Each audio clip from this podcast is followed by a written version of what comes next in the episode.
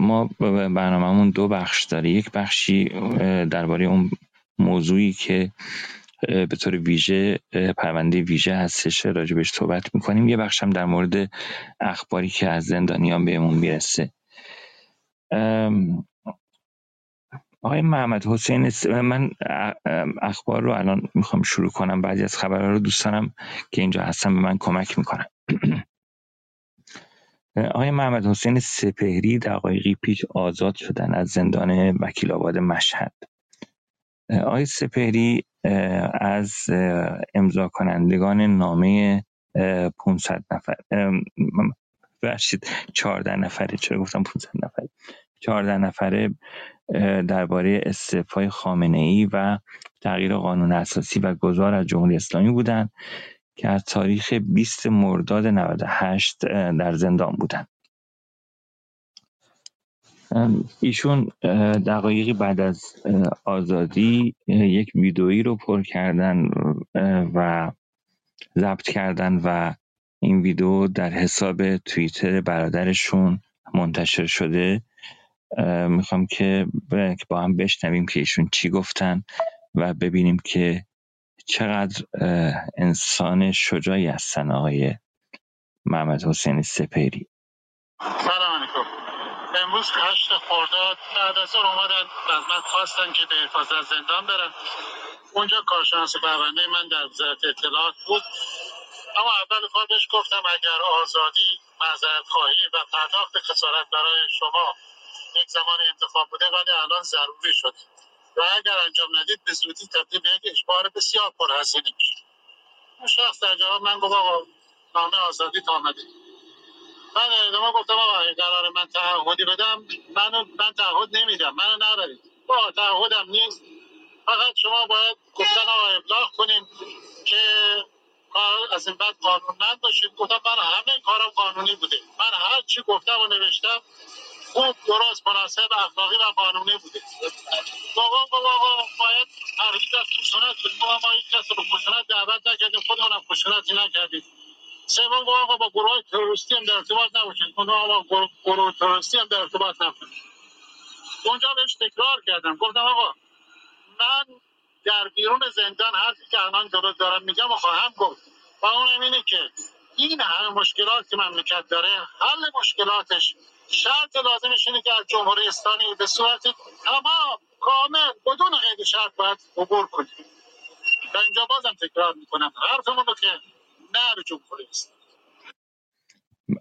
بله این صحبت های های محمد حسین سپهری معلم شریف مشهدی بود که دقایق بعد از آزادی جلوی زندان وکیل آباد مشهد گفتند این صحبت رو. همون حرفی که جلوی بازجوش گفت جلوی زندان هم گفت و ضبط کرد و منتشر شد. خب.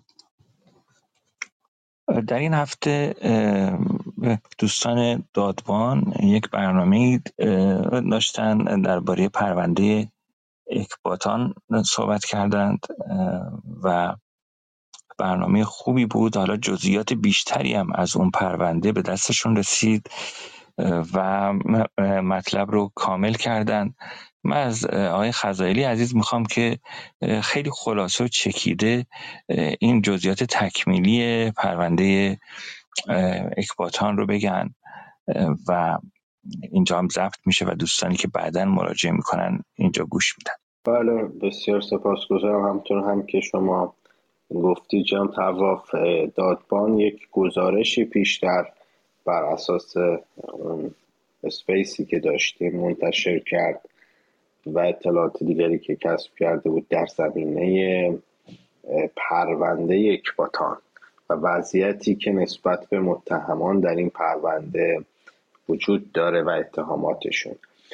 پس از انتشار این گزارش اولیه دادمان جزئیات جدیدی رو از پرونده کسب کرد که نشون دهنده این بود که اولا ما یک تغییری در میان متهمان داشتیم. پیشتر در گزارش اولیه‌ای که منتشر شد در دادبان اتهام علیرضا کفایی محاربه عنوان شده بود که خب در جزئیات جدیدی که ما کسب کردیم روشن شد که این اتهام علیه علیرضا کفایی مطرح نیست.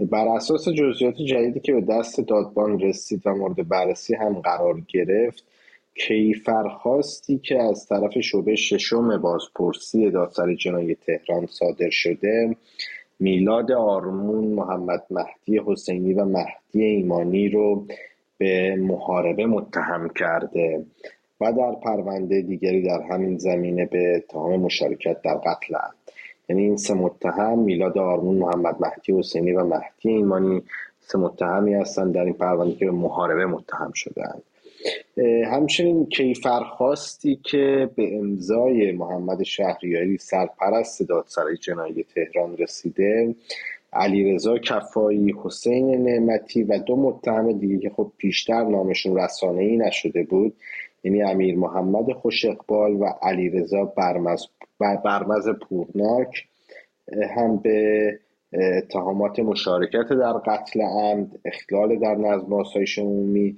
و مشارکت در ضرب و جرح عمدی متهم شدند. هفت نفر دیگر هم در پرونده هستند. یعنی در چی تا کنون چهارده متهم دست کم در این پرونده وجود دارند.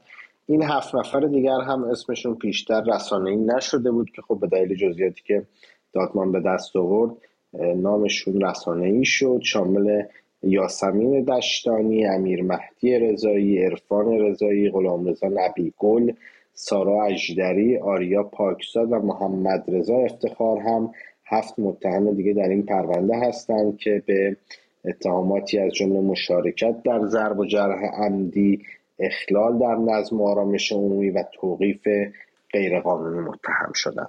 شرایط پرونده اکباتان به دلیل ایراداتی که داره و در اون گزارش اساسی در دادبان منتشر شده به دلیل همین ایرادات پرونده مجددا از طرف دادگاه کیفری به دادسرا برگشته برای رفع نقص و احتمال بسیار زیادی وجود داره که کیفر خواست تغییر بکنه و اتهامات متهمان نیز در نتیجه اون تغییر بکنه. جزئیات جدیدتری از پرونده هم به دست دادبان رسیده که حالا در روزهای آینده در حقیقت جزئیات بیشتر در مورد پرونده اکباتان در این زمینه منتشر میشه در دادبان. خیلی ممنونم از شما.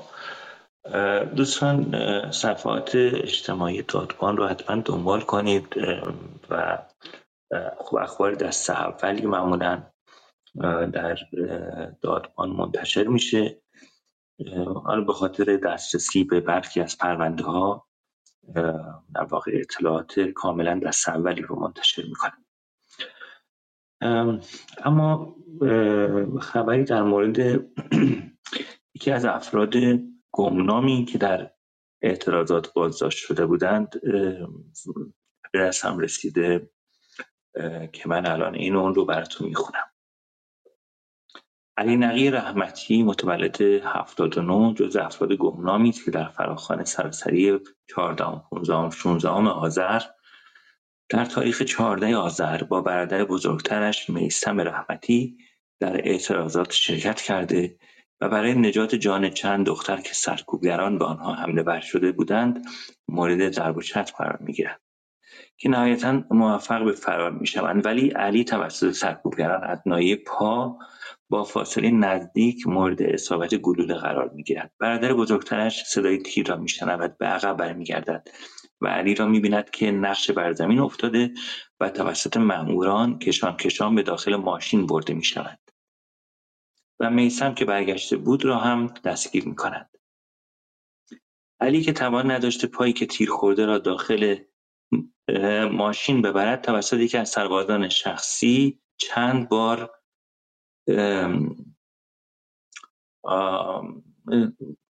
محکم با بخشید متنی که به دستم رسیده هنوز ویرایش نشده.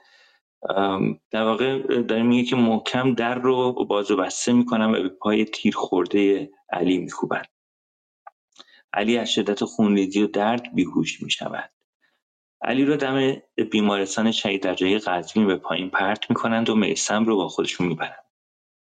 آن شب باران میومده نگهبان متوجه شخصی که بیهوش توی آب افتاده میشه و دکترها رو خبر می‌کنه. در تمام طول مدت بستری شدن چند سپاهی داخل اتاق نگهبانی داخل اتاق نگهبانی دادند که بعد از چند روز گفتم به بیمارستان سینا انتقال می‌دهیم.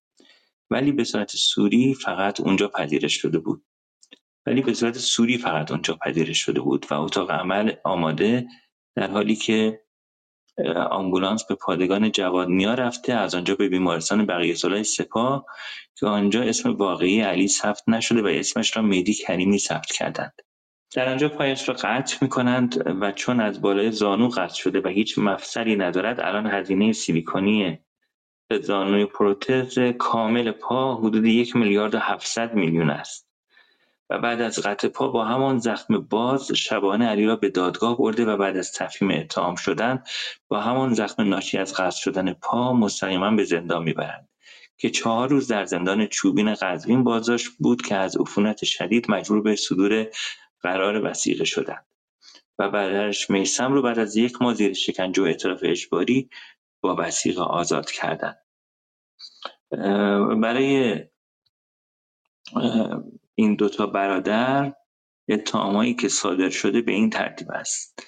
میسم برادر بزرگتر متهم شده به نه تا عنوان اتهامی. اهانت به مقام رهبری تبلیغ علیه نظام حمل سلاح سرد به منظور درگیری اغوا یا تحریک مردم به جنگ و کشتار با یکدیگر به قصد برهم دادن امنیت کشور اخلال در نظم و آسایش عمومی تمرد اجتماع و توانی برای ارتکاب جرم بر ضد امنیت داخلی خارجی تهدید محاربه و افساد فی‌الارض شعبه چهار بازپرسی دادسرای عمومی و انقلاب ناحیه 23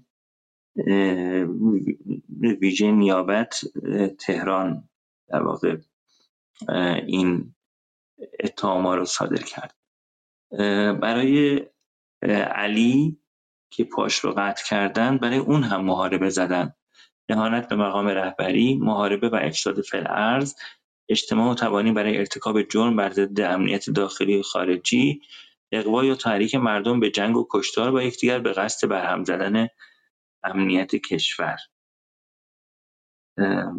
این هم در واقع این دو نفر هم در واقع الان جانشون به گفت در خطر. تاریخ تنظیم این حکمه این اتهام این برگه که در واقع اتهامشون نوشته شده که شعبه چهار بازپرسی این رو تنظیم کرده 25 دی ماه 1401 هستش. این در واقع اطلاعاتی بود که به ما رسیده و خب تصاویری از پای قطع شده علی هستش که تصاویر دلخراشی هست که به دست ما رسیده. خب ابراهیم اگر شما الان اخباری دارید شما بفرمایید تا من یک نگاهی بکنم به موارد دیگه بعد برسم خدمتتون. خانم خامنه شما بگید من این های علی رو فرستادن الان واسه مثلا دیدم این حالم خیلی بد شد نمی‌تونم صحبت کنم. سلام و درود دوباره. ما امروز یه سری یعنی الان تازه می‌بینیم که های گمنام رو خوبه در موردشون صحبت بکنیم. همسر حجت آل محمدی از ایزه شهروند ایزه هستند که امروز به ما پیام دادن. ریختن توی زندانی سیاسی سابق بودن اما خب زیاد شناخته شده نیستن. به ما پیام دادن که اومدن توی خونهشون ریختن سوم خورداد و به این بهانه که اسلحه داره همسرشون. اسلحه داره و خونه رو شروع کردن به تفتیش خونه گشتن خونه و هر چقدر گشتن اسلحه پیدا نکردن ماشین رو گشتن. اما اما ایشون رو بردن با خودشون. و از روزی که بردن ایشون نتونستن بفهمن که حجت آل محمدی کجاست. تنها اطلاعاتی که وجود داره اینه که ایشون یک بار زنگ زده و به خانواده گفته که لطفا هر کاری از دستتون برمیاد انجام بدین. خانواده هم به هر جا که مراجعه می‌کنن نمی‌تونن ببینن که ایشون کجاست. این من فعلا الان داشتم با همسر ایشون صحبت می‌کردم. گفتم که فرصت رو مختنم بشمرم و در مورد ایشون صحبت بله مرسی از شما. ما الان مرتب داره تازه اخباری از زندانیانی می‌رسه که کمتر شناخته شده هستند و در این مدت خیلی تحت فشار قرار گرفتن. یک یکی از زندانیان هم در واقع اجازه بدید من اون هم در مورد ایشون هم یه خبری رو بخونم. البته فکر کنم الان با وسیقه آزادن. ولی پسرخاله توماج هست. من فقط ببینم کجاست. بله. آقای مسعود اسلامی نسب. ایشون از اوایل فروردین ماه 1402 پروندهشون به دیوان عالی کشور ارجاع شده و تا پایان رسیدگی و بازبینی پرونده در دیوان عالی به طور موقت به قید وسیقه آزاد شدند. مسعود به اتهامات تحریق، تخریب، عضویت در گروه احتمالا در گروه های مخالف نظام اجتماع و تبانی و حمل سلاح چاقو در صورتی که در تاریخ 23 مهر 1401 تو منزل بازداشت شده بود. حالا چاقویی که تو خونه بوده رو گفتن حمل سلاح چاقو. این اتهام وارده هیچ کدوم اثبات نشده و مدرک بر علیش وجود نداشته. به این اتهامات باز در واقع متهم شده. در حال حاضر پروندهش به دیوان عالی ارجاع شده. و حالا منتظرن که نتیجه نهایی مشخص بشه. ایشون در دادگاه تجدید نظر به هفت سال حبس و چهار سال تبعید و دو سال ممنوعیت از فعالیت در فضای مجازی محکوم شده بود. این این یه موردی بود که گفتم که خدمتون این اطلاعات رو بدم. که یکی از دوستانش برای ما فرستاده. خب بریم حالا موارد دیگه ای که از اخبار زندانیان رسیده. بعد از اینکه مژگان کشاورز در متنی عنوان کرد که در زندان مجبورش کردن که برهنه بشه چند نفر دیگه از زندانیان زن تجربهشون در این مورد اومدن بیان کردن. از جمله خانم زینب زمان بودن. باز از خانم خامنه می‌خوام در این مورد بیشتر توضیح بدن. شما خبرش رو در دادبان کار کردید خانم دامه خانم خامنه. بله حتما. بله خانم زینب زمان هم وقتی که بازداشت شدم دو بار مجبورم کردن که معذرت می‌خوام. کامل برهنه بشم یک بار که وقتی که روز روزی که بازداشت شدم من رو بردن و اون خانم برده منو در دستشویی و گفته که اینجا لباس هات رو درار لباس زیرت رو درار و ما, من منتم گذاشته سرش که جایی آوردمت که دوربین توش نباشه بدون دوربین هست و لخش و کامل که ایشون خب این اتفاق براشون افتاده. و خب وقتی یه خورده آدمم که عمیق فکر می‌کنه واقعا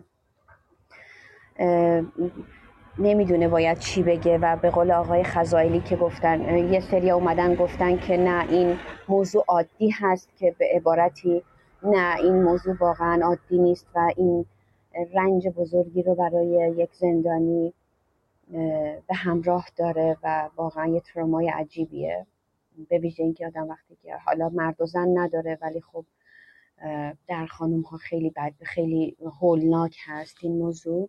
من در تمام مدتی که خبر رو داشتم می نوشتم تماما به این موضوع فکر می کردم و یکی هم که وقتی که بردن رفته بیرون از زندان برای دادگاه و برای دادسرا و اینها وقتی برگشته دیگه در مقابل دوربین ایشون رو گفتن که کامل برهنه شد. رفتی بیرون اومدی گفته که نه اینو این کارو یه بار کردم گفته نه این با اون فرق داره و اینها.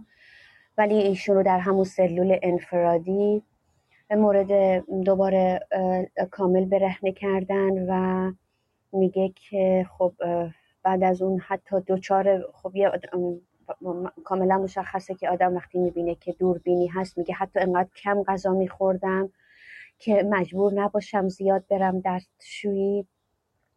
و این اتفاقی هست که در مورد داره میفته بله خانم زینب زمان این رو نوشته بودن.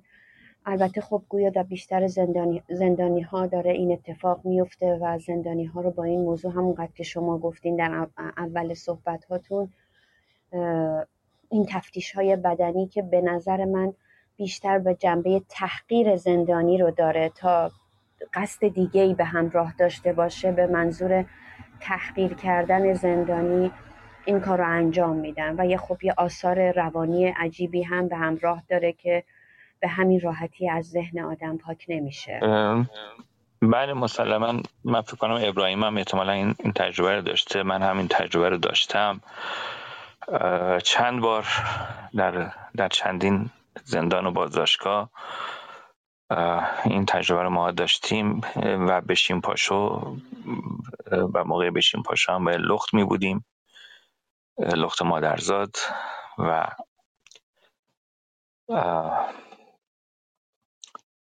این جزء برنامهشون بوده و می‌گفتن که ما داریم چک می‌کنیم که شما چیزی داخل زندان نیارید.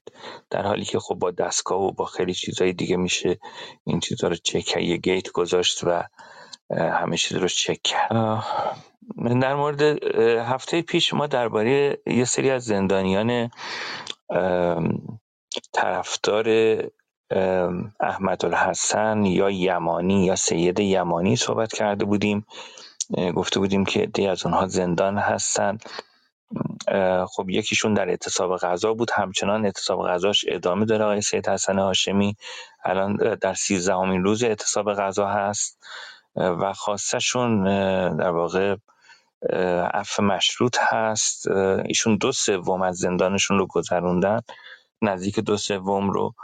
بعد هفته پیش که ما راجع به این افراد اطلاع رسانی کردیم که چنین زندانی هایی هستند خب ای از افراد گفتن اینها هم آخوندن و روحانی هستن و اینها فرقی نداره ولی این هفته ای از افراد غیر روحانیشون رو بهمون اطلاع رسانی کردن غیر معممشون رو.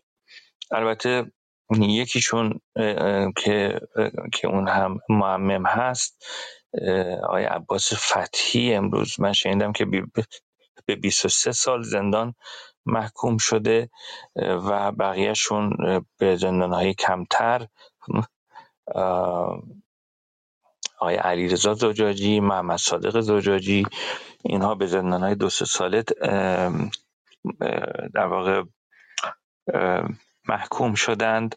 من فقط یک توضیح بدم که اینها باورمند به مهدویت هستند و اعتقاد دارن که در نزدیک ظهور امام دوازدهم شیعیان فردی به نام احمد الحسن یا سید یمانی ظهور خواهد کرد که اینا میگن ظهور کرده. یک فردی در بصره گفته من هستم همون سید, سید یمانی و اینها میگن ما طبق روایات اینا بررسی کردیم. ایشون هر 18 تا نشانی سید یمانی رو داره. بهش ایمان آوردیم و حالا جمهوری اسلامی هم که در واقع یک حکومتی هستش که بر مبنای همین افکار شیعگری هست این افراد رو حالا بازداشت می‌کنه و میگه که اینها بدعت در دین گذاشتند من هیچ کاری به درستی یا غلطی باورشون ندارم و مهم مسئله اینه که اینها حالا باورمند به یک عقیده هستن به خاطر عقیده. خب کسی نباید زندانی بشه و اگر در واقع عقیده ای دارن بایستی که بتونن راجع به عقیده خودشون صحبت کنن عقایدشون در بوته نقد قرار بگیره و اونها هم دیگران رو نقد کنن و گفتگو کنن و این جامعه هست که مردم جامعه هستن که انتخاب خواهند کرد که از چه عقید و آینی بخوان پیروی بکنن یا نکنن. خب. خیلی در واقع حالا پیروانشون در طی سالهای گذشته بازداشت شدن در شهرهای قوم و همینطور در تربت هیدریه گویا خیلی هستند و خیلیشون در اونجاها بازداشت میشن. به حال این هم از طرفداران سید یمانی. من فکر می‌کنم که الان ما در زندان ها چندین نفر امام زمان هم داریم احتمالا چند تا ادعای پیغمبری هم داریم که در زندان ها هستن ولی خب به حال این هم از وضعیت اونها. جواد جان من یه توضیحی می‌خواستم با یه چیزی چی بهش میگن؟ یادم رفت. یه تجربه درباره همین که برهنه می‌کنن مامورها رو بگم اگر فرصت هست. بله خواهش می‌کنم بفرم شاید آقایون مثلا یه ذره خودشون رو چیز کنن که مثلا نه نباید این چیزها رو گفت ولی من معتقدم که همه اینها باید همه زندانی این اتفاقاتی که واسهشون افتاده رو باید روایت کنن. یعنی بدونن توی این سیستم قضایی جمهوری اسلامی چه اتفاقاتی میفته من چندین باری که مثلا خودم به شخص بازداشت شدم حالا بجز بازداشت حتی بعد از ملاقات حضوری این بلا رو سر ما آوردن. از اولی شروع می‌کنم. مثلا وقتی که بازداشت شدم خب من سه روز داخل بیمارستان بودم. یعنی سه روز تحت الحفظ داخل بیمارستان بودم. بعد از دو تا عمل جراحی منو مثلا با یه لباس یک بار مصرف اتاق عمل. از این گانای یک بار مصرف پوشیده بودم و بردنم زندان. که از هیچی تنم هم نبود. همون گان کاغذی بود. ولی اونجا گفتن که توی اتاق کی گفتن که باید لخ بشی. گفتم برای چی؟ من کسی چیزی تنم نیست. یه تیک کاغذه. مال اتاق عمله. گفتن که نه. مثلا بهونهشون این بود که این باید ما چک کنیم. آثاری روی بدنت نباشه تتو نباشه و این چیزها. خب گفتم خب باشه مثلا حالا پیرن بالا و اون شلوار رو که در آوردن دیگه گفتم حل دیگه. گفتن نه باید لباس زیرت هم در بیاری. گفتم اون دیگه چرا؟ نه چیزی با خودت نیورده باشی داخل زندان. گفتم خب من سه روز داخل بیمارستان تحت الحفظ بودم. و تازه من از اتاق عمل به محضی که بیهوش شدم مستقیم آوردنم زندان. چی چیزی می‌تونم با خودم آورده باشم؟ و خب این رو قبول نکردن. و خب دوتا معمور و این هم عکس می‌گرفتن ها نه اینکه فقط بازدید کنن. یعنی وقتی به ورود داخل زندان میشی ورودی میشی می‌خوای کارت عکس بشی با یه دوربین ازت عکس می‌گیرن و من وقتی که اعتراض کردم به این نوع برخورد گفتن که نه باید این ثبت سیستم بشه که شما مثلا سالم داری میری داخل زندان. در صورتی که دست من شکسته بود سرم شکسته بود جراحی رو دستم انجام شده بود. ولی خب می‌گفتن که باید ثبت بشه که تو اینجوری داری میری داخل.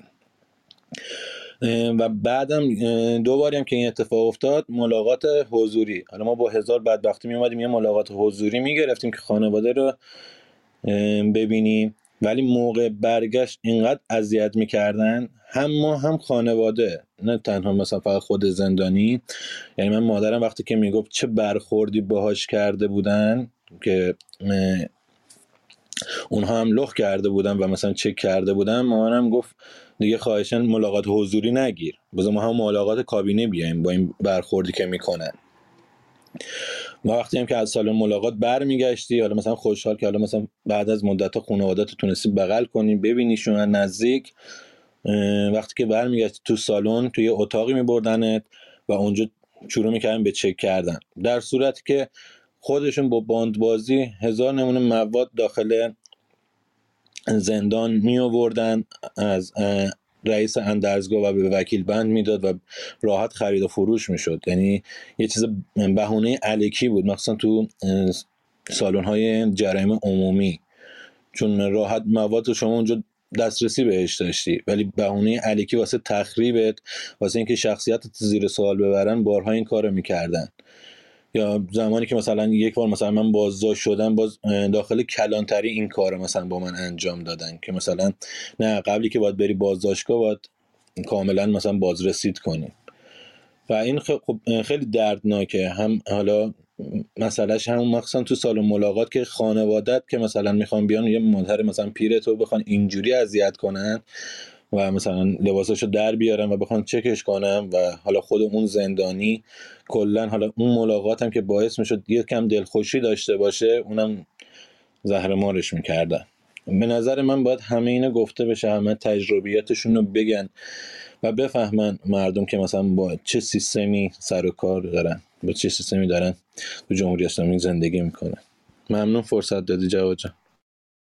خیلی ممنون ابراهیم. و بله واقعا دردناک تقریبا اول برنامه دوستان که نبودن در این مورد خیلی صحبت کردیم که چه در واقع حسایی ایجاد میشه و چقدر افراد اذیت میشن از همون لحظه ورود به خونه و بازداشت افراد تا از قبل از اون تلفن های تهدیدآمیز و بعدش هم که دیگه بازداشت و و موقع انتقال به زندان حالا چه در برای بردن برای بازجویی یا از و منتقل به بند به قرنطینه از قرنطینه دوباره به بند چطور در واقع زندانیان رو تغییر می‌کنن و لخت می‌کنن و شود که کارهای دیگه که یادآوریش واقعا خیلی ناراحت کننده است خانم زینب همرنگ به تحمل پنج سال حبس محکوم شد. خانم زینب همرنگ معلم بازنشسته است. ایشون از زندانیان سیاسی سابق هستن. قبلا هم ایشون سابقه زندان داشتن.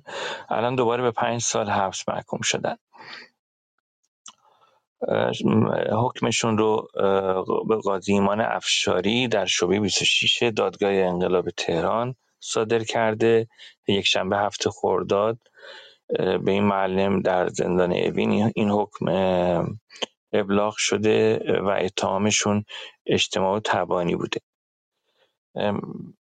خانم همرنگ دادگاهشون 24 اردیبهشت تشکیل شده بوده در این شعبه.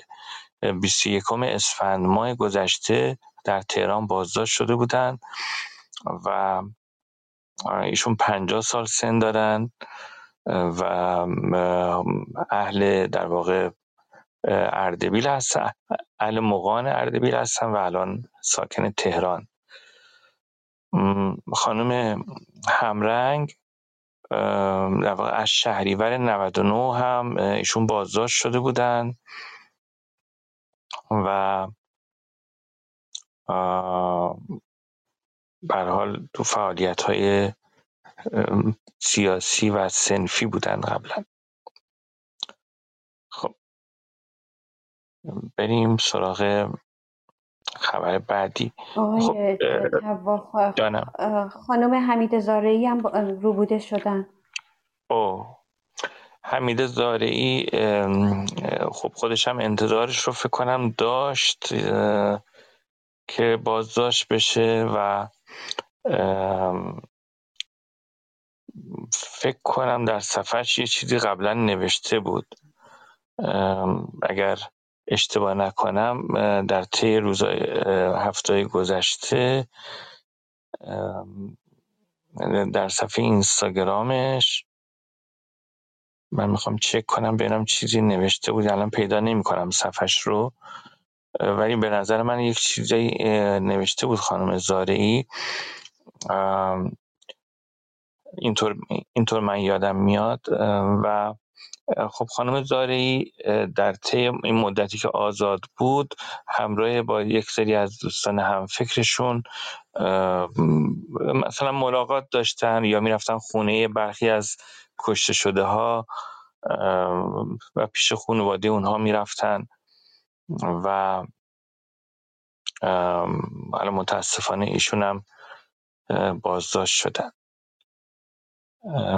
من الان پیدا نمی کنم صفحه اینستاگرامشون حالا بعدا اگر پیدا کردم میگم خدمتتون. مورد دیگه ای من داشتم می‌گفتم این بود که اعدام ها همچنان ادامه داره. همونطور که ما در هفته های گذشته گفته بودیم ما الان این هفته هم تقریبا هر روز این مواردی از اعدام در زندان های مختلف کشور داشتیم. در مشهد یک خانومی اعدام شد به جرم قتل در زاهدان. هم همینطور بازم بابت اتهام قتل روز یک شنبه روز شنبه یک نفر اعدام شد و در تقریبا اغلب روزها مواردی از اجرای حکم اعدام رو داشتیم. در سن در زندان سنندج دوباره یک نفر بابت اتهام قتل اعدام شد. شش زندانی در های مختلف بابت اتهامات مواد مخدر و قتل دوباره در زندان گرمسار، زنجان، خرم‌آباد، سنندج و مشکین شهر اعدام شدند. در طی روزهای اخیر خبرش دیروز منتشر شد. و ای از زندانیان هم در زندان رجایی شهر نه نفر به انفرادیهایی که پیش از حکم اعدام افراد رو می‌برند منتقل شدند دو زندانی در شهر رشت بابت اتهام قتل اعدام شدند و باز هم دوباره در زندانهای کرمان و جیرفت شش نفر اعدام شدند. اینا همه مواردی هستش که در همین یک هفته گذشته دو زندانی در زندان گرگان اعدام شدن خب آمار اعدام ها همینطور حال میره بالا. محمد هاشمی پسرخاله مجید کازمی خبر داده که همچنان برادرهای مجید در زندان هستن. علاوه بر اون خواهر مجید کازمی از کارش اخراج شد و حقوق بازنشستگی پدر مجید کازمی رو هم قطع کردند این موارد رو حالا در نظر بگیرید که من من یک بار با آقای لطفالله میسمی صحبت می کردم حضوری با یکی از دوستان رفته بودیم حالا یه حالت مصاحبه فرم بود خونشون باش صحبت می کردیم این مربوط به خیلی وقت پیش بوده شاید 20 خورده سال پیش 25 6 سال پیش. ایشون میگفتش که در زمان شاه تا تا زمان پیروزی انقلاب 57 حقوقشون رو از شرکت نفت می‌گرفتن. آقای لطف الله میسمی جالبه بدونید که به حال در حین آماده شدن برای یک عملیات تروریستی بازداشت شده بودند داشتن ایشون یک بمب درست می‌کردن بمب توی دستشون منفجر شد دستشون قطع شد و از بر نایه هر دوتا چشم نابینا شدن و به حبس ابد بعدش محکوم شده بودن. ولی ایشون از مهندسای عالی رتبه شرکت نفت بودن و حقوقشون همچنان بهشون پرداخت می‌شد. اما بعد از انقلاب همسر دومشون که معلم بود از کار برکنار شدن. خودش هم حقوقش قطع شد. و الان هم که خب داریم می‌بینیم که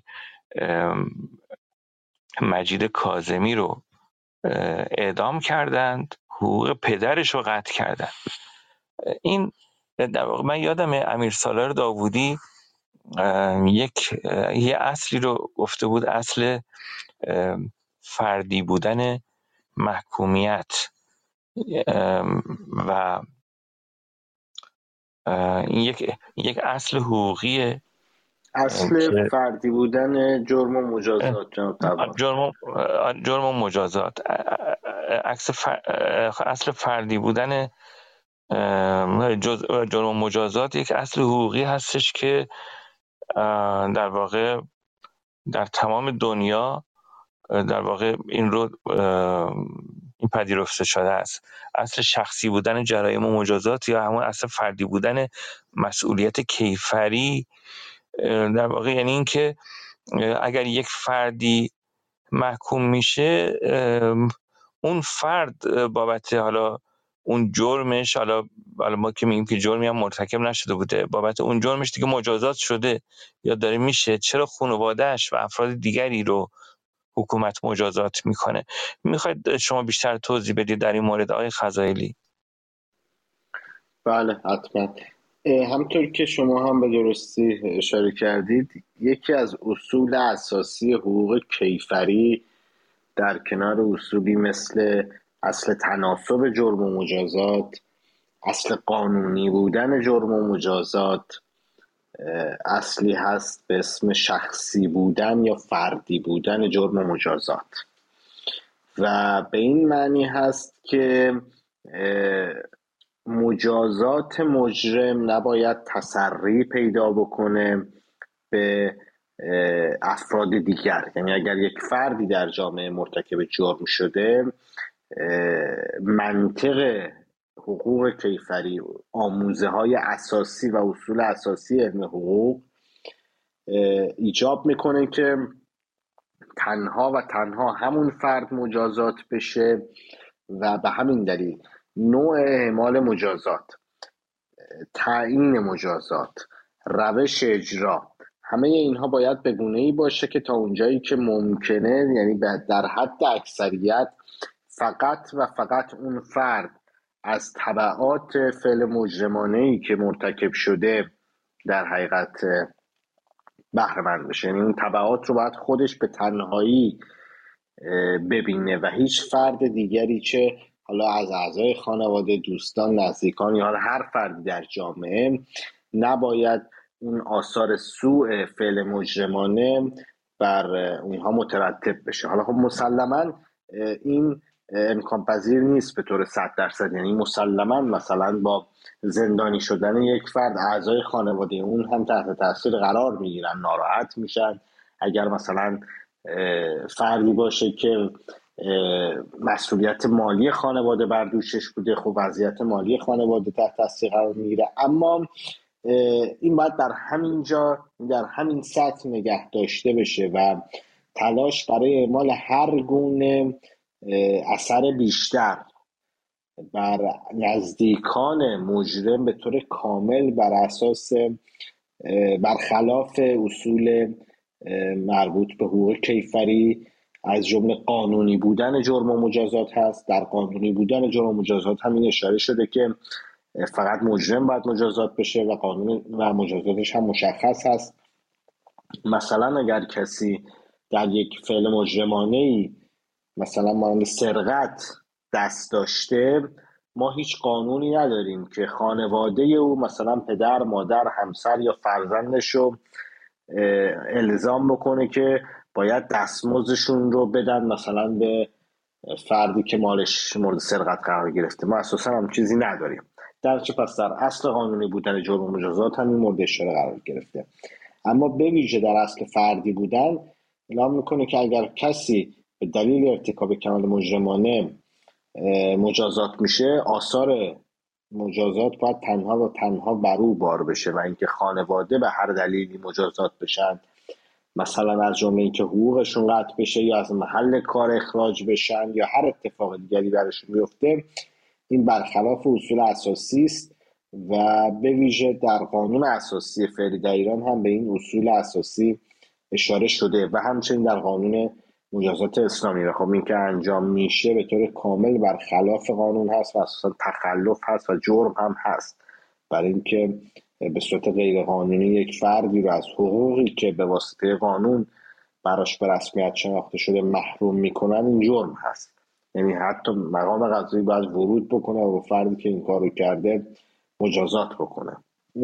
برخورد بکنه و اون رو مجازات بکنه. اما ما شاهد هستیم که متاسفانه در چنین مواردی خود مقام قضایی همدست هست با متخلفان و خودش در حقیقت پیشقدم میشه در اعمال چنین رفتارهایی و تخلف از قانون. بله متشکرم. خب این موارد در باره زندانیان خیلی انجام شده در طی این چهل چهار سال گذشته به خصوص درباره تو دهه شست خیلی رایج بود خانواده زندانیان در گزینش کاری در گزینش خانواده اعدام شده ها در گزینش کاری گزینش دانشگاه خیلی وقتا رد می شدند و حالا علاوه بر اینها موارد دیگه هم هستش که خب خانواده ها دچار تبعاتی میشن. بچه های خانواده ها آسیب می‌بینن. بچه های زندانیان بچه های اعدام شده ها. انگار که اونها هم دارن مجازات میشن. یا زندانیانی که منتقل میشن به شهرستان ها خانواده ها با چه رنج و تعبی بایستی که از از یه شهری به شهر دیگه مسافت خیلی طولانی رو برن برای اینکه یک ملاقات کوتاه داشته باشند و هم هم براشون هزینه داره هم گاهی پیش میاد که در این این مسیر یه تصادفی اتفاق میفته و جانشون از دست میدن. خبر دیگه این که آقای میسم خدارحمی جهت تحمل ده سال حبس به زندان رفتن. ایشون پیشتر توسط شعبه 28 دادگاه انقلاب تهران بابت اتهام تشکیل گروه جهت براندازی نظام به به ده سال حبس در خصوص اتهام اجتماع و تبانی به پنج سال حبس. در رابطه با اتهام تبلیغ علیه نظام به یک سال حبس محکوم شده بودند این حکم توسط شعبه 36 دادگاه تجدید نظر استان تهران تایید شد و با اعمال ماده 134 قانون مجازات اسلامی مجازات اشد یعنی اون اونی که ده سال بود براشون قابل اجرا هست. یازدهم مهر ماه ایشون بازداشت شده بودند در رابطه با اعتراضات سراسری و و پروندهشون در شعبه سه دادسرای اوین بررسی شده بود. بعد از چهار ماه با تودیع وسیقه دو میلیارد تومانی از زندان تهران بزرگ ایشون به طور موقت آزاد شده بودن. الان رفتن برای تحمل ده سال حبس. از جزئیات پروندهشون اطلاعی نداریم که مستاق تشکیل گروه جهت براندازی نظام چی هست. در بعضی از موارد ما تو این تو پروندهای قبلی دیدیم که مثلا چند تا برادر رو به اتهام اینکه اینها با هم یک گروه هستند در واقع محکوم کرده بودند یا مثلا یه گروه تلگرامی مثلا عضو هستن با هم تبادل نظر می‌کنن. اون رو مثلا به عنوان تشکیل گروه در نظر گرفتند. و چه حکم سنگینی هم بابت چنین چیزی دادن؟ حکم ده سال حبس. امیدوارم که خانواده ببینیم مثلا ایشون اطلاعاتی قبلش به نظر من در مورد ایشون نبود. یا از جزئیات پروندهش وکیلشون یا خانوادهشون اطلاع رسانی نکرده بودن. حداقل می‌دونستیم که که جزئیات پرونده چی هست و چطوری. خیلی موارد الان ما داریم برخورد می‌کنیم که اطلاعات کمی در مورد پرونده ها موجوده. آقای رضا نوروزی و میسم دهبانزاده از زندان تهران بزرگ آزاد شدن. حتما اخبارش رو دیدید تو این روزها و فیلمی که آقای نوروزی به خونش وارد میشه و دو تا بچه کوچکش که الان یکی دو ساله و یکی چهار ساله هست باباشون رو می‌بینن. علیرضا رمضانی به یک سال حبس و دو سال تبعید محکوم شد. این در حالی اتفاق افتاده که از زندانیانی بود که در بهمن ما مشمول عفو شده بودن در واقع عفو نمایشی. آقای محسن سپهری به پنج سال حبس محکوم شدن. از از کسایی بودن که در اعتراضات 1401 بازداشت شده بودند در شعبه فکر کنم 26 این حکم برشون صادر شده های قاضی ایمان افشاری اتهام اجتماع و تبانی. این دیگه این نقل و نبات این اتهام اجتماع و تبانی رو به همه در واقع میدن. خب موارد دیگه هم هست از افرادی که به زندان های یکی دو سال زندان محکوم شدن ولی حکمشون به مدت یک یا دو سال به حالت تعلیق در اومده. خانم نرگس محمدی و گروه ایرایی ممنوع ملاقات شدن. این ممنوع ملاقاتی بعد از این اتفاق افتاد که اونها برای یک نشست اینترنتی مقاله فرستاده بودند با عنوان برای نجات ایران و خب این دو نفر الان با محدودیت های مواجه شدن. تو این هفته خب خبر این رو داشتیم که آقای اسدالله اسدی یکی یه تروریست ایرانی که در بلژیک بازداشت شده بود و به حبس طولانی محکوم شده بود مبادله شد و به ایران بازگشت. من البته احتمال میدم که در ایران هم ایشونو بازداشت بکنن. موارد مشابه هم به این صورت بوده و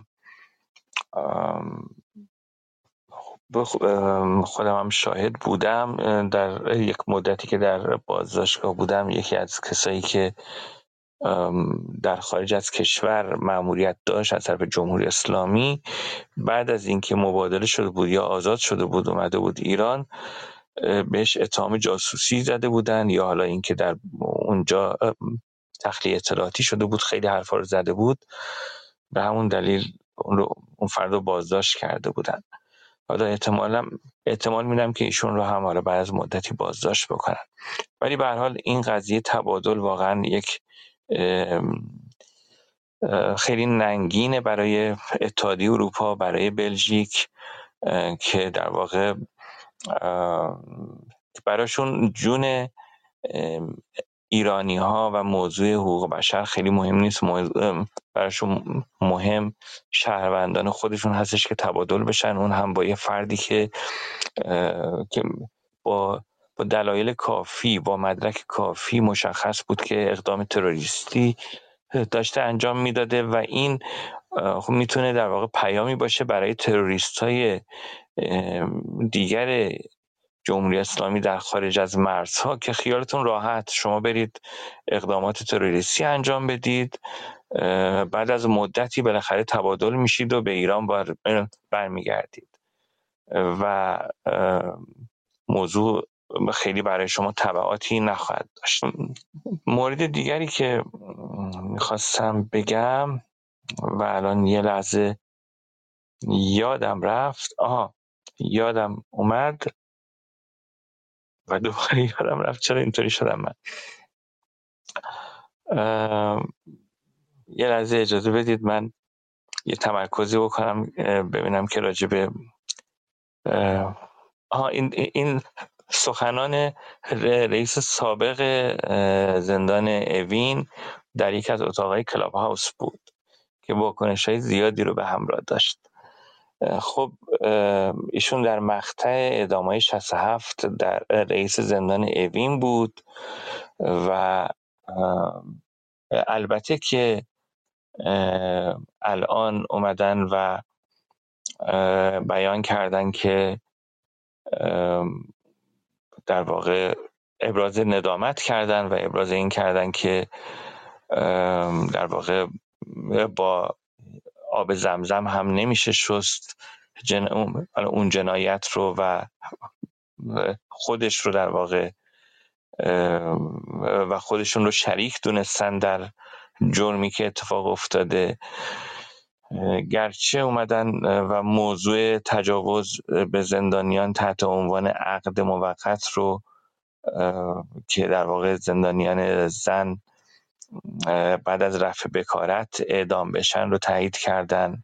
و گرچه حمل جنازه افراد با کامیون و دفن دست جمعی در خاوران رو تایید کردن ولی با این حال یه سری مواردی هستش که در مورد ایشون مورد انتقاد قرار گرفته که ایشون از پاسخگویی به, به سوالات برخی از فعالان سیاسی و زندانیان سابق تفره رفتند در اون اتاقی که, که حضور داشتند و ایشون اعدام های سال 60 همون اعدام های تابستان 67 رو در واقع محکوم کردن به نوعی. ولی اعدام های قبل از اون چی؟ عده بسیار زیادی از همون نخستین روزهای بعد از پیروزی انقلاب اسلامی بدون در واقع دادرسی عادلانه بازداشت و اعدام شدند بدون محاکمه و حتی با محاکمه های سوری و همون موقع هم شکنجه بود همون موقع هم در اون سالهای دهه شست در تمام اون سالها شکنجه بود اعتراف اجباری بود تفتیش عقاید بود اعدام زندانیان بهایی و یهودی و نوکیش مسیحی بود یا کشیش های مسیحی بعضا اعدام می شدند ولی آقای مرتضوی در مورد اونها چیزی نگفت و در واقع حالا یه انتقادایی در این, در این موارد هست. اگر در توییتر برید برخی از توییت ها رو ببینید در این مورد توضیحاتی دادن و در همون اتاق هم فکر کنم که آقای فرج سرکویی هم انتقادهایی به حضور ایشون و صحبت های ایشون داشتن که اگر فرصت کردید گوش بدید. من دیگه صحبت خاصی ندارم. دوستان خانم خامنه آقای خزایلی ابراهیم جان شما اگر موردی هستش که ناگفته مونده بفرمایید. ما میشنویم و ضبط میشه. دوستانی که بعدها این فایل رو میشنون اونها هم خواهند شد. نه من صحبتی ندارم و خیلی سپاسگزارم. ممنون جناب تباف نه منم صحبتی ندارم. ممنون از جناب معین خزایدی خانم خامنه و شما. خیلی ممنونم. حالا موارد دیگه ای که در واقع اخباری هستش که در واقع درباره دادگاه ها و اینها هست. مثلا دادگاه الهه محمدی و خانم حامدی و همینطور پرهام پروری و موارد از این قبیل رو می‌تونید در صفحه دادبان ملاحظه بفرمایید. و و موارد دیگه هم هست. اخبار دیگری تلاوم بازداشت و بیخبری از آیه حجت آل محمدی زندانی سیاسی سابق. محکومیت خانم فرزانه زیلابی از وکلای حقوق بشری. و مواردی از این قبیل رو می‌تونید در صفحه دادبان و شبکه های اجتماعی دیگه پیگیری کنید. و مورد دیگه هم که من این رو یادم رفت بگم خانم سعدا خدیرزاده زندانی سیاسی کرد و کودک یک سالش چند ساعت بعد از اعزام به مرخصی بازداشت شدن. من ما قبلا در مورد ایشون به طور مفصل در برنامه های خودمون صحبت کرده بودیم که ایشون چقدر مورد آزار قرار گرفتن در بازجوییاشون اون موقع که باردار بودن و بعد از بارداریشون دوباره بعد از وضع حملشون دوباره برگردونده شدن به زندان. الان دوباره ایشون رو بعد از اعزام به مرخصی بازداشت کردن. دیگه همین. خیلی ممنون از همگی که در این برنامه حضور داشتید. ما خب هر دوشنبه این برنامه رو خواهیم داشت. این برنامه که ضبط میشه در شبکه های اجتماعی آموزشگری توانا بازنشر میشه. اگر گاهی وقتا من تمرکز نداشتم در این برنامه بابت این بودش که اکثرا شبها بیدار هستم. برای اینکه به وقت ایران بتونم خبرها رو دنبال کنم و این موقع دیگه خیلی خسته میشم. ما برنامه دیگه هم چهارشنبه داریم. خب برنامه هایی داریم در واقع درباره گفتگوی ادیان و آزادی عقیده و بیان و اینها که روزهای پنجشنبه بود. از این هفته برنامه همون چهارشنبه ها خواهد بود. اون برنامه ما هم دنبال کنید. خیلی ممنون از شما. بدرود تا برنامه بعدی.